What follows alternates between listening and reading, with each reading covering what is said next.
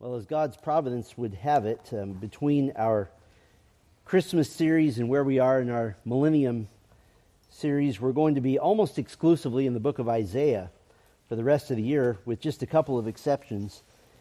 This morning we looked at Isaiah concerning the virgin birth of Christ, and in continuing to look at the Old Testament witnesses, as I've called it, to a coming millennium, we're making our way currently through really the most classic millennium passages in Isaiah. We did Isaiah chapter 2 last time, and this evening we'd like to look at Isaiah chapter 9. Isaiah chapter 9, and as I mentioned this morning, it just happens to be a, a classic Christmas passage as well, and so we'll get to enjoy kind of a double, double message here. When we think of Isaiah chapter 9, that is precisely what we think of. We think of Christmas. It's a beloved passage of Scripture, directly prophesying the birth of the Messiah to Israel. And in fact, Isaiah 9 forms a key part of the glorious Hallelujah chorus in Handel's oratorio simply titled Messiah.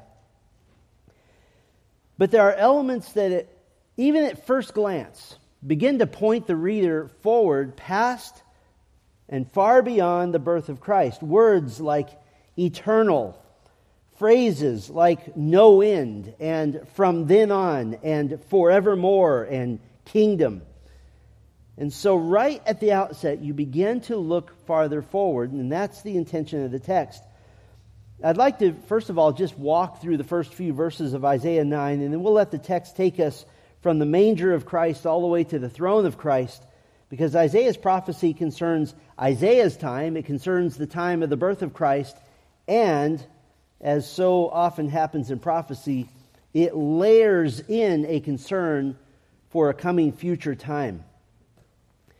So we'll focus our organization around the king, since the birth of the king is the theme of Isaiah 9, 1 through 7. So I'll divide this into three parts the entrance of the king, the people of the king, and the character of the king. And so we'll spend some time first looking at the entrance of the king. I just want to do a, an initial walkthrough of this text I don't know if I've ever preached two sermons in a row that talked about King Ahaz, but we did this morning, and here he is again. King Ahaz, the king of the southern Israelite kingdom of Judah in the 8th century BC, he's refused, as we saw this morning, to come to true saving faith in God. He's already made up his mind that he's going to serve false gods. He's refused God's gracious offer to give any sign that he might ask for back in chapter 7. And because of Ahaz's disobedience and the continued covenant unfaithfulness of the people of Judah, a great time of darkness is coming. At the hands of the Assyrians first, then the Babylonians, then the Greeks, and finally the greatest darkness of all, the fact that God would be silent for 400 years. The end of chapter 8 leaves us as readers hopeless and distressed. Isaiah 8, verse 22 then they will look to the earth and behold distress and darkness, the gloom of anguish, and they will be banished into thick darkness. But then chapter 9 begins with this little two letter conjunction in Hebrew, a connecting word that says something new is about to happen. There's a shift, there's a switch. It's like the darkness is suddenly flooded with light and with hope, and the hope is Messiah. And our text here is set up very much as this high point answer to the growing darkness. Chapter 6, chapter 7, chapter 8 just gets darker and darker and darker. And all of a sudden, chapter 9, Messiah is coming. The Lord is coming to save and to rescue. And so the text starts big and with grand hope. But there will be no more gloom for her who was in anguish.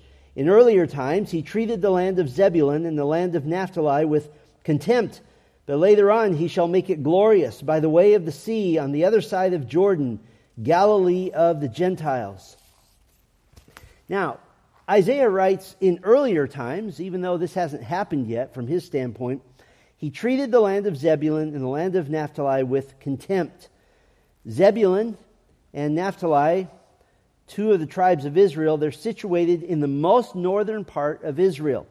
And so they're in the most danger, they're the most susceptible to foreign influence, the most susceptible to invasion. They were the first to suffer when Tiglath-Pileser of Assyria attacked Israel in 732 BC, as recorded in 2 Kings 15. They were the first to be occupied by the Assyrians as a result of their rebellion and sin. And this is what would be called later the region of Galilee. This is home to many Gentiles, and even in the days of Jesus, Nazareth of Galilee didn't have a good reputation. This is very important to us because this is where Jesus would grow up, where he would begin his ministry in Cana of Galilee, in fact. Verse 2 speak of the people who walk in darkness. What is this darkness? Well, this is spiritual darkness. This is the, the hopelessness of a nation that would never be what it once was. The Jews in Galilee living among many Gentiles, the purity of the nation seemingly lost forever. God hadn't spoken to them in 400 years. But now there's a sense of suddenness. There's this crashing in, particularly on Galilee, in the region of Zebulun and Naphtali, and to Israel in general. And the next three verses draw on imagery from an ancient book, from the book of Judges, to illustrate the unexpectedness, the abruptness of the change, the change in fortune. All of a sudden, it just, it just is huge. It's crashing in on them. Verse 2 The people who walk in darkness will see a great light. Those who live in the land of the shadow of death, the light will shine on them. You shall multiply the nation, you shall make great their gladness. They will be glad in your presence, as with the gladness of harvest, as men rejoice when they divide the spoil. For you shall shatter the yoke of their burden and the staff on their shoulders, the rod of their taskmaster, as at the battle of Midian. And so this draws on imagery from the book of Judges. In, in Judges 7, Israel has been oppressed by the Midianites, but God raises up the judge Gideon to defeat them. And you recall that Gideon took 32,000 troops with him, but God was not going to defeat Midian on the basis of man's strength, but rather on the basis of God's strength. And so God reduced Gideon's forces to 300 men Gideon and his men came to the Midianite camp in the middle of the night, and then they did the strangest thing. God divided them into three companies of 100 men each, each holding a torch with a jar over it in one hand and a trumpet in the other hand. I don't know about you, I'd rather have a weapon, but that's what God said to do. They surrounded the camp, they blew the trumpets, they broke the jars, and so the night was shattered with the sudden noise of these shattering jars, 300 loud trumpets, and the camp suddenly illuminated by 300 bright torches. This, this sudden bright light. And the Midianites are so confused, they start killing each other and they are running and hunted down. And by the way, whose land was saved from the Midianites by this sudden burst of light? Gideon defeated the Midianites who were occupying the land of Zebulun and Naphtali. And so that imagery is drawn upon here. Verse 2, the suddenness of the light being shown. Verse 4, the sudden breaking of the burden. The yoke that a farmer puts on oxen to make them do his bidding. The staff for the shoulder used to carry a large and heavy burden for your master. The rod of his oppressor, which is the stick laid to the back of the slave. All of those forms of oppression are broken. And in Gideon's day, Israel was oppressed by the Midianites. In Isaiah's day and beyond, Israel was oppressed by the weight of their own sin, by the weight of their own rebellion, their covenant disloyalty with God. And so they continue to have this yoke, this staff, this rod. But Messiah's coming would demolish the darkness and shine brilliant light on the nation. And in verse 3, the nation would experience a, a, multiplication, a resurgence of hope. And Isaiah gives these illustrations. It's like the joy of a great harvest, it's like the joy of a conquering, uh, conquering the great enemy, dividing the plunder or the spoil of battle. Isaiah's point is that victory is coming. And in fact, the text builds to an even greater excitement. In verse 5, for every boot of the booted warrior in the rumbling of battle, and cloak rolled in blood will be for burning, fuel for the fire. Now, in the near term, although Assyria would invade and would occupy in the days of Hezekiah, the son of Ahaz, the king of Judah, God would personally come as the angel of the Lord, and he would kill 185,000 invading Assyrian troops.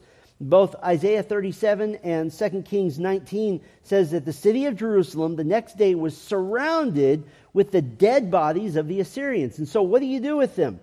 What do you do with them? What do you do with their clothes? What do you do with their stuff? You burn it all. And this is exactly what's described here in verse 5. What was shaping up to be a massive battle instantly turns to peace when God intervenes. And so in verses 1, 2, 3, 4, and 5, there's, there's an intensity, there's a, a crashing in, a, a building up. Messiah is coming. He's bringing the light of salvation. He's going to bring relief from sorrow and from grief and bring with him the grace of God. Verses 3, 4, and 5, you cannot get away from this. This indicates a, a great military victory. These verses build the tension with this question What is the great light that is coming to save Israel?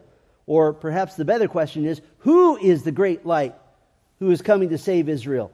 The conquering Messiah comes to save the day. It is literally the equivalent, literary wise, of trumpets blaring. Verse 3, trumpets. Verse 4, trumpets. Verse 5, trumpets. And how will the Messiah ride in to save the day? For a child will be born to us, a son will be given to us. That's not a conquering warrior, that's a baby. How odd. What a surprise. And verses 3 through 5 sounds like a conquering warrior is coming, and then you get a child, a baby boy. And those two short statements, the prophecy of the birth of Messiah, are loaded with potential, loaded with importance. There's a contrast expressed in the coming of one person First of all, a child is born. This is the coming of full humanity in Messiah. He's born. That's the beginning of something. Messiah would come to earth fully human. But then a son is given. The eternally God, Son of God, would come to earth in an amazing joining of God and man. Given is giving something that already exists. There's a hint of this back in Isaiah chapter 4, verse 2 in that day, the branch of Yahweh will be beautiful and glorious, and the fruit of the earth will be the pride and the honor of those of Israel who escape. The branch of the Lord and the fruit of the earth are parallel to one another. They both speak of Messiah. But notice the juxtaposition, the, the contrast here. Messiah is the branch of the Lord and the fruit of the earth. He comes from heaven and he comes from earth. Or to put it in theological terms, he is God and he is man. In chapter 4 and now in chapter 9, with the knowledge that a child is born, the full humanity of Messiah, and the Son is given, the coming down of the full deity of God Himself, with further revelation of Scripture, this makes sense to us. That our Lord would be the child of Mary, truly a human being, and at the same time, truly the Son of God. Or to put it this way, when God came to earth, he didn't subtract deity from himself in order to be human, he added human nature to himself. He came to earth as a man with a human body, a human mind, and human emotions. It was necessary, it was vital, it was important for Messiah to be both God and man. Jesus would be our representative. He would perfectly obey God in all the ways that we failed him. Jesus lived a perfect human life we couldn't live because of our sin. He would be the perfect substitute sacrifice for the wages of sin, and only a sinless sacrifice can fully pay the ransom for my sin and for yours. Jesus would be the perfect mediator between God and man because he is both the perfect bridge to make our case for salvation. He represents God, he represents humanity, Jesus would fulfill God's original purpose for mankind, which is to rule the earth. Jesus lived a life that's a perfect example for us to follow. Our entire goal as Christians is what we call Christ likeness, to be like him. He's the prototype of a redeemed body, a body that has died and been raised and will live forevermore. And because he lives, those who believe in him will live. He, he can be perfectly sympathetic to us as our high priest, our representative before God. There's no trial, there's no trouble, there's no tribulation we can undergo that he's not intimately familiar with as a fellow human. I, th- I don't think we can overemphasize this. Jesus will be a man forever. He will forever bridge the gap between God and man, forever coming in between. His divine nature permanently joined to his human nature. And he lives forever, not just as the second person of the triune God, but as Jesus, the man whose mother is Mary and who is the human Savior of the world. Or if I could put it this way, if you're in Christ, you will enjoy a human connection to God forever. And we have to have that. And so verses 1 through 5 have built to this, this climactic tension, which suddenly surprises us with the quiet birth of a child. But now the tension and the breathtaking kind of broad themes begin to build again. When Jesus came as a baby, he grew, he ministered, he called disciples to himself, and these disciples fully expected Jesus to immediately break the yoke of the burden, the staff of slavery, the rod of oppression. But what they didn't understand fully until much later is that the first enemy Christ had to conquer was sin. That he had to die a cruel death on the cross to pave the way for him to save his people, to make them holy to be able to be forever in the presence of a holy God. And so then Jesus ascended into heaven to advocate on our behalf as he begins building his church on earth by sending the Holy Spirit in his place. And right at this moment, and, and we can't see it, it's imperceptible. Right at this moment, the kingdom is being built. Kingdom citizens added day by day by day. Uh, the only problem is, is that they keep dying just as fast. But in heaven, they're being added up quietly going to heaven to be added to the number of the growing army of Christ. Verse 6 has happened just as Isaiah predicted For a child will be born to us, a son will be given to us. But right there, at that point, the prophecy pauses. Because the rest of verse 6 and all of verse 7 transport us now to a time far beyond the birth of Christ, a time which hasn't happened yet. And in fact, remember I said that this text has layers of fulfillment to it, as many prophecies do. We can go back and see that while verses 2 through 5 do have an immediate fulfillment, even in Isaiah's day, a close examination will show future implications as well. That's the entrance of the king. And these close examinations now will lead us to look at the people of the king. And now we transport ourselves forward to the millennial kingdom the people of the king. Verse 2 begins The people who walk in darkness. Now, I'd like to show you that verses 2 through 5 give us information about the future of the people of God, specifically Israel, but we certainly will make, have many benefits ourselves in the coming kingdom. And I'd like to divide this into five benefits that the people of the king will enjoy in the coming kingdom. Five benefits. The first one we'll just call spiritual light. Spiritual light. Verse 2 The people who walk in darkness will see a great light. Those who live in the land of the shadow of death, the light will shine on them. The darkness is a metaphor for spiritual blindness, being unable to see God, being out of favor with God, for being part of what Paul calls the kingdom or the authority of darkness in Colossians 1:13. To walk in darkness is to be without the light of God. It is to be unable to see God, to see the gospel, to see Christ, to see your own need.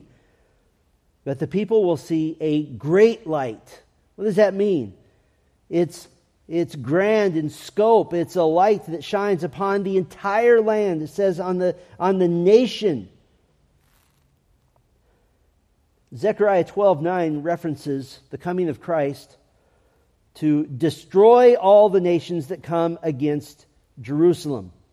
And it's at or around this time of Christ's coming that Zechariah makes this groundbreaking announcement about future Israel in Zechariah 12:10, and I will pour out on the house of David and on the inhabitants of Jerusalem the spirit of grace and of supplication, so that they will look on me whom they have pierced, and they will mourn for him as one mourns for an only son, and they will weep bitterly over him like the bitter weeping over a firstborn. As a national people, even up to today, Israel continues in spiritual darkness. There's no nation of Israel today which officially acknowledges Jesus as Messiah, as God in the flesh. We're in the age that the Apostle Paul called the partial hardening of Israel. But this comes to an end when Messiah, when the deliverer comes. Romans 11, beginning in verse 25, Paul says, For I do not want you, brothers, to be uninformed of this mystery, so that you will not be wise in your own estimation, that a partial hardening has happened to Israel until the fullness of the Gentiles has come in. That's our age now. And so all Israel will be saved, just as it is written The deliverer will come from Zion, he will remove ungodliness from Jacob, and this is my covenant with them when I take away their sins. I, I promise you that in this particular series on the millennium that I'm calling Old Testament Witnesses, I'm trying to make this general in nature and not focused on Israel. But Israel is like the prophetic black hole that just everything is drawn to this subject. We can't get away from this. It's all consuming in the Old Testament the coming spiritual restoration of this nation. Sometimes I wonder if I mention this so often that it becomes like background noise to you, but I want you to consider this. When was the last time that the nation of Israel, to a man, was completely made only of those who have a genuine internal reality of faith in God. When was the last time? Never. It's never happened. From her inception, from day one, there have always been the unfaithful mixed in with the faithful, and in most points of her history, the unfaithful far outmatch the faithful in terms of sheer numbers. Going all the way back to Israel's escape from Egypt by God's hand, from day one, there were unbelievers grumbling and without faith in God and saying, Oh, let's go back to Egypt. And God having to discipline them immediately. Or maybe, let's put it this way when in world history has there ever been a nation made up of 100% regenerate people, born again people? That has never happened, but it will. And so don't let that fact just slide over to some theological nuance that doesn't matter. The first benefit that the people of the king will enjoy in the coming kingdom spiritual light. There's a second benefit a growing nation. A growing nation. In verse 3, Isaiah declares that God will multiply the nation. Let me give you two reasons that this is such a glorious promise one historical and one theological. Historically, and today, certainly in full force, Jews have faced great powers who desire to eradicate them from the earth, or to use the terminology that the Nazis used to use, to exterminate the Jews. Oh, we can't even wrap our minds around that. But this effort will continue all the way up to the return of Christ. Zechariah 13:8 declares that under the tyranny of Antichrist, who will have broken his covenant with Israel, as indicated in Daniel 9, Zechariah 13:8 says, "And it will be in all the land, declares Yahweh, that two parts in it will be cut off and breathe their last, but the third will be left in it." God goes on to say that this surviving third of Israel will be refined like fire. They will call upon the name of the Lord in repentance. Historically and into the future, Jews will continue to fight for their very existence. And so the promise is that God will multiply the nation, meaning to become numerous, to become great, to increase. This is an indication of something quite new, something marvelous. Babies being born continually to the Jewish survivors of the Great Tribulation. Why is this important? Because God is a promise keeping God. And going all the way back to ancient history, all the way back to Deuteronomy chapter 28, when God made promises to Israel if they will be faithful. Deuteronomy 28 1 Now it will be if you diligently listen to the voice of Yahweh your God, being careful to do all his commandments, which I am commanding you today, Yahweh your God will set you high above all the nations of the earth. In Deuteronomy 28 4, blessed shall be the offspring of your body and the produce of your ground, and the offspring of your beasts, the increase of your herd, and the young of your flock. What does this mean? It means that historically Jews have been fighting just to exist. But now in this kingdom, it's going to be just babies everywhere. A glorious time of growth. Theologically, this is a great promise. Theologically, what is happening when God promises, You shall multiply the nation? Theologically, what's happening is that the Abrahamic covenant is being fulfilled. God promised Abraham, Your descendants will be like the stars of the sky, like the sand of the seashore. And now it's happening.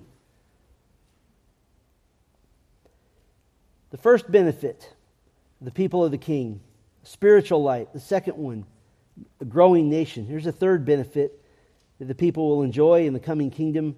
We'll call this one increasing gladness. Increasing gladness. Verse 3 continues You shall make great their gladness. They will be glad in your presence, as with the gladness of harvest, as men rejoice when they divide the spoil. Make great is translated in the English Standard Version as increase. This is a Hebrew word with rich connotations, meaning to multiply, to increase, to grow. It's a way of showing the heightening glory of something, something that continues to, to multiply. This is a word, incidentally, often applied to God, his increasing glory, his greatness. And Isaiah gives this comprehensive picture of increase, the greatening, the magnifying joy in the people of God. He gives, first of all, the picture of joy at the harvest, the joy of planting a bag full of seeds and harvesting a barn full of grain. He gives the picture of joy at conquering an enemy and receiving all the treasures of that enemy, dividing the spoil. As with the gladness of harvest, as men rejoice when they divide the spoil, both of those things are things given solely by God. Both are images taken from the promises to a faithful Israel back in Deuteronomy 28. The produce of the ground being blessed, 28 4, the defeat of Israel's enemies, 28 7. And so it's all tied in together. One of my favorite scholars in the book of Isaiah, Dr. Alec Motyer, he makes an interesting observation about those two examples. He says that they're inclusive, and here's what he says. He says, quote, harvest belongs to the sphere of creation, plunder or spoil in the sphere of history. The contrasting spheres express every sort of joy ever known. This fits with the all inclusive nature of God's promises to Israel in Deuteronomy 28. Blessings in the cities, in the fields, in the family, in crops, in livestock, in your food stores, in safety. In fact, Deuteronomy 28 2 says that the blessings of God upon Israel will, and here's the word, overtake them. It's the idea that, that you're running away from this tidal wave of blessing and it just overwhelms them. Overwhelmed by a tidal wave catching up to them. Now, how could this be described as great gladness or increasing gladness? I think we can understand this fairly easily just by looking at our own lives. In our lives today, we have a few areas of life which may give us some joy and some satisfaction, right? But almost all the time, those are offset by areas of life which give us grief and pain and reason to exercise prayer and patience and long suffering. Uh, for example, you may have great kids but a rotten job, or you may have a great job, and well, we won't talk about the rotten kids, but you may have financial blessing but terrible health. You, you may be a specimen of health, but you, you can't make your way in this world financially. We live a life of faith because, as Sylvia's dad used to say all the time, there's always something. There's always something. There's always some challenge. I, I, defy you to go through a day of your life thinking that there's no challenge. To wake up tomorrow and see if you can get to the end of the day with nothing bad happening. And you say, well, I'll just stay in bed all day. Fine. That's bad, so something bad happened. Israel is looking to a day where every sphere of life family, home, work, your fields, the cities, every sphere of life is blessed. It's abundant. It's joyful. It's, it's overwhelming joy that just makes your heart burst. Spiritual light, growing nation, increasing gladness. There's a fourth benefit we'll call comprehensive relief. Comprehensive relief. Verse 4 For you shall shatter the yoke of their burden and the staff on their shoulders, the rod of their taskmaster, as at the battle of Midian. if increasing gladness brings the addition of all blessing, then comprehensive relief brings the subtraction of all suffering.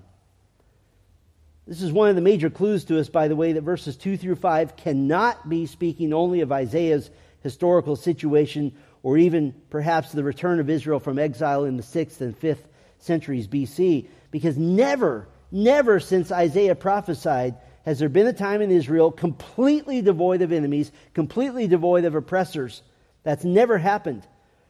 But Isaiah goes out of his way to give a threefold declaration. The yoke of slavery is shattered, the staff on the shoulders, the, the, the stick which carries great burdens is gone, and the rod of the taskmaster. And what is it that will bring about this comprehensive relief? Well, that's the fifth benefit that the people of the king will enjoy. We'll call it final peace. Final peace. Verse 5 For every boot of the booted warrior and the rumbling of battle and cloak rolled in blood will be for burning, fuel for the fire. This is military victory on an unprecedented scale. And this cannot simply be speaking of the defeat of Assyria by the angel of the Lord in Hezekiah's day. Ezekiel 39 describes the final battle at the end of the Great Tribulation. And this syncs up perfectly with the return of Christ as described in Zechariah 14 and then in Revelation 19 and 20. But listen to Ezekiel's description of how people will deal with the total victory. Ezekiel 39, beginning in verse 9, says Then those who inhabit the cities of Israel will go out and make fires with the weapons and burn them both shields and large shields, bows and arrows, war clubs and spears, and for seven years they will make fires of them. They will not carry wood from the field or gather firewood from the forests, for they will make fires with the weapons, and they will take the spoil of those who made them into spoil and declare the plunder of those who plundered them, declares Lord Yahweh. Now, some have questioned that text. On the one hand, some say, well, that makes it obvious that that can't be speaking of a future time because now we have tanks and guns and, and, and airplanes and all kinds of things. We're not, we're not down to war clubs and spears. And others say, well, it just must be symbolic since people don't fight with shields, bows, arrows, war clubs, and spears anymore. I'm always very hesitant to declare that something in the Bible is symbolic or figurative when a face value interpretation is possible. I want you to consider this. By the time this final battle happens, the seal judgments, the trumpet judgments, and the bowl judgments of the book of Revelation will have happened already, including world war, 25% of the population dying by violence, famine, disease, and wild beasts, a great earthquake, the sun and the moon being darkened, meteors falling to the earth, mountains and islands moving, hail and fire mixed with blood falling to the earth, one third of the earth burnt to a crisp, one third of the oceans turned to blood, one third of sea creatures killed, one third of ocean vessels destroyed, one third of fresh water poisoned, killing many, the sun and the moon darkened again, demons released on the earth for five months, one third of mankind killed by plagues and fire, Antichrist murdering those who don't follow him and worship him, sores on all the people who do follow Antichrist, the entire sea becoming blood, killing all sea life, all fresh water turned to blood, the sun intensifying to scorch people with heat, then darkness over the kingdom of Antichrist, people gnawing on their own tongues because of their sore and pain, an earthquake so bad that the islands of the earth and the mountains of the earth now sink, 100 pound hailstones falling to the earth. After all that, the great armies of the earth coming against Jerusalem, it's pretty reasonable to assume that they're down to spears and war clubs at that point. And Ezekiel says that Messiah's victory over Israel's enemies will be so final that they won't need firewood for seven years.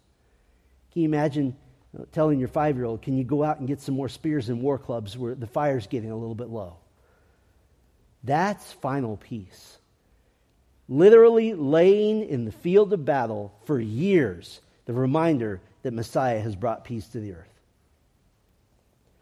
Spiritual light, growing nation, increasing gladness, comprehensive relief, final peace. Those benefits don't happen in a vacuum. There will be an efficient cause of all those benefits. We've seen the entrance of the king, the people of the king, and the cause is the character of the king. The character of the king. Verse 6 For a child will be born to us, a son will be given to us, and the government will rest on his shoulders, and his name will be called Wonderful Counselor, Mighty God, Eternal Father, Prince of Peace. There will be no end to the increase of his government or of peace on the throne of David and over his kingdom to establish it and to uphold it with justice and righteousness from then on and forevermore. The zeal of Yahweh of hosts will accomplish this. I want to give you seven character qualities of this king. This is, this is our Savior. We want to know him and grow in the knowledge of Christ. The first character quality total responsibility. Total responsibility. The government of Israel and of the world is said to be upon his shoulders. This is a word picture for bearing the entire weight of something, of carrying something in totality. This Hebrew word translated government is used only here and in verse 7, verses 6 and 7, and it means domination or dominion. That Christ's rule will be total. What is his jurisdiction? It reaches to every city block, every country road. There's no place on earth to hide from the government of God the Son. Verse 7 says that his government will increase. It'll never end. It'll bring justice and righteousness to the world. What does that mean? It means that those who would try to sin will be dealt with. The world will be characterized by holiness, by righteousness. There will be no worry about jurisdiction because he is king of all the kings and lord of all the lords. The second character quality we could call total wisdom. Total wisdom. His name will be called, meaning this will be his reputation, Wonderful Counselor. In Hebrew, wonder is a noun, saying that Christ is a wonder of a counselor. This is a word that means supernatural, out of the ordinary, spectacular. That his, his wisdom is mind bogglingly perfect. Or if I could put it this way, our president has a cabinet of advisors. Kings have ministers and advisors. Governors have political advisory teams. Churches need a plurality or a group of elders to help one another. Higher courts have groups of judges. But the king of all the kings will require no one to advise him on how to rule. He'll require no one's advice. Our own nation languishes generation after generation because we don't elect the most qualified people. We elect the most popular or politically crafty people who then rule with such lack of wisdom that it's no wonder we're commanded in 1 Timothy 2 to pray for those in authority over us. It's the third character quality of Messiah King total power. Total power. He will be called, his name will be called Mighty God. This emphasizes the deity and the omnipotence, the all powerful nature of the Son of God. This is exactly what David described in Psalm 24 when he described the coming king. Verse 8 Who is this King of glory? Yahweh, strong and mighty, Yahweh, mighty in battle. Now, why is this important? And we pair this with total wisdom. You can have a ruler with total wisdom, but if he doesn't have total power, then it doesn't do any good. You can have somebody ultimately wise, but if he has no power, then it's, then it's pointless. Or I'll put it this way there are many people who could do a better job than our current president, but none of them live in the White House. So it doesn't make any difference. But the one with total wisdom, who also possesses total power, is the only alternative. You, if I could put it this way, in the millennial kingdom will never receive a letter that says, From the offices of the king, Thank you for your concern about the crime in your neighborhood. At this time, we are unable to respond. Thank you again for your correspondence. You'll never get that. It's a fourth character quality total love. Total love. His name shall be called Everlasting Father or Eternal Father. This speaks to the eternal nature of the King. Jesus said that if you've seen him, you've seen the Father in John 14 9. Now, this is not to confuse God the Son with God the Father. They're not swapping roles here. This speaks of the fatherliness of Christ the King. It speaks to his care and his love of humanity, that his rule is not like all the other human politicians that we endure today, primarily for their own benefit. No, he's the same God called in Psalm 68 5 a father of the fatherless and a judge for the widows. He's the same God, Psalm 103 13 says, as a father has compassion on his children, so Yahweh has compassion on those who fear him. Listen, we have some good politicians, we have some decent rulers here and there. But here's something you never hear from them. You never hear them say, I genuinely love every single person under my care. You never hear them say that. At best, they might have a genuine care for the community as a whole, but they can't love every single person. But the everlasting Father will know every person, will love every person, cherish every person, care for every individual under his government. To our government, you're a Social Security number and a taxpayer. But to the everlasting Father, you will be known, you will be loved, you will be cherished, you will be cared for. Here's a fifth quality total harmony. Total harmony. His name will be called Prince of Peace. Prince isn't necessarily a royal word, although it can be used that way and certainly appropriate to do so here in this context. But it's a word that just means administrator or manager or official. In other words, Jesus isn't just given the title the Prince of Peace. No, he's the administrator of peace, the manager of peace. He's the one that makes it happen. He's the cause of peace. He will bring wholeness and, and health and unity to society as a whole. He'll rule in justice and in righteousness. How magnificent a judge will he be when he knows the verdict before he's ever heard the case? You know, all throughout history, those in power have attempted to create their version of a healthy society.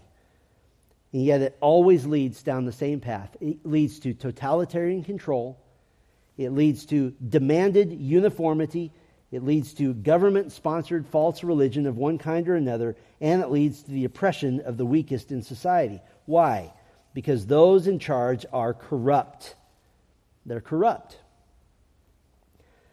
Ultimately, a truly healthy society can only exist when the leadership is ultimately and utterly incorruptible. And because Jesus is the prince, the administrator, the facilitator of peace, as one who is sinless and perfect, then we'll enjoy total harmony in our communities. Or if I could put it this way, if you live in a gated community, the gates will be unlocked all the time. If you lock your door, the doors will be unlocked all the time. It's the sixth quality we'll call total fulfillment. Total fulfillment. By possessing and acting on all these qualities, Jesus Christ is fulfilling all aspects of God's covenant with David from 2 Samuel 7. Jesus is on the throne of David. He's over the kingdom of David. He'll establish it, says in verse 7, meaning the beginning of the millennial kingdom. He'll uphold it, meaning from then on and forevermore, he will preserve the kingdom.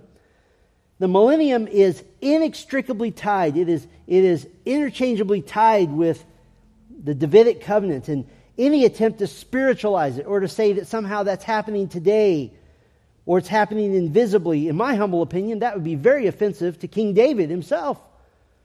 David always and only ever viewed the kingdom of God as an earthly kingdom in which he would dwell in the house of God forever the temple in Jerusalem. And so Jesus is total fulfillment. And here's a seventh quality we'll call total commitment. Total commitment. In the final line of verse 7, we see the declaration that the zeal of Yahweh of hosts will accomplish this. Yahweh of hosts, the commander of the armies of God, will accomplish this. This is the zeal of Christ himself this word for zeal, it means the heated jealousy. That Christ will remain jealous for his people. He's jealous, he's zealous, and he'll continue with a total commitment, total intensity all throughout his reign. Unlike earthly kings, unlike earthly rulers, there'll never be a time when he slouches. There'll never be a time when he gets distracted, never be a time when he gets bored or corrupt. Always his commitment to his reign on earth will be total and complete. This is just in two verses. We get his total responsibility, his total wisdom, his total power, his total love, his total harmony, his total fulfillment, his total commitment. Now, how is it that the increase of his government will never cease? How is it that this crescendo of power, as we might call it, continues on, that, that his justice and his righteousness will establish his kingdom forever? Well, here's a thought. For a child will be born to us, a son will be given. What was his dominion? What was his power then? When Jesus was born, he had a few worshippers, some shepherds, a few wise men, his mother, Joseph. During his ministry, he gained a few more worshippers. They, they came in droves, and then he drove most of them away with the truth of the gospel.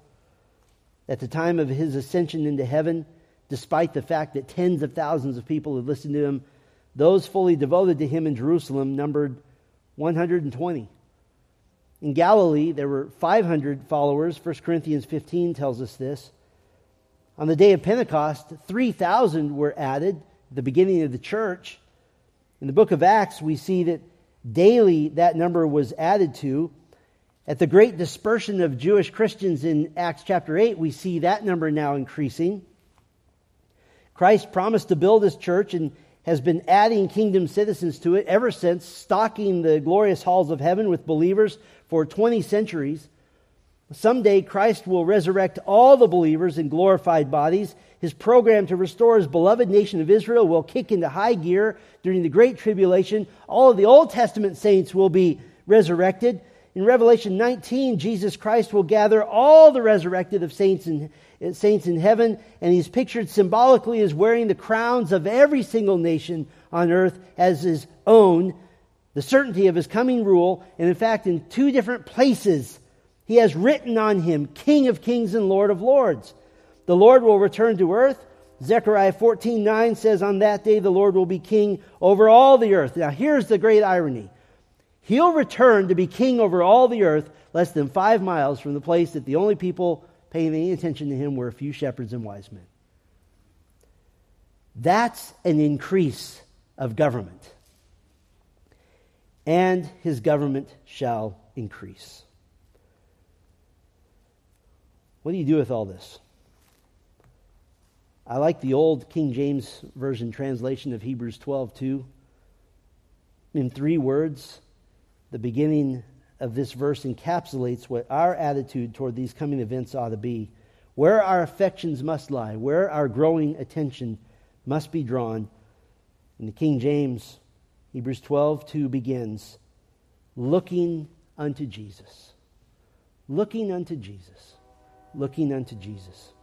Paul told Timothy, amidst all the difficulties, all the complex problems that Timothy was facing in the church of Ephesus, all the, the uphill battles, all the things that Timothy had to deal with, including his own health issues, including anxiety over the fact that there were terrible elders in the church and there were good elders in the church, and Timothy had to figure out which was which, and he had to get rid of the bad ones and put in some good ones, and all the stress of the ministry. And Paul told Timothy in 2 Timothy 2 8, he said, Remember Jesus.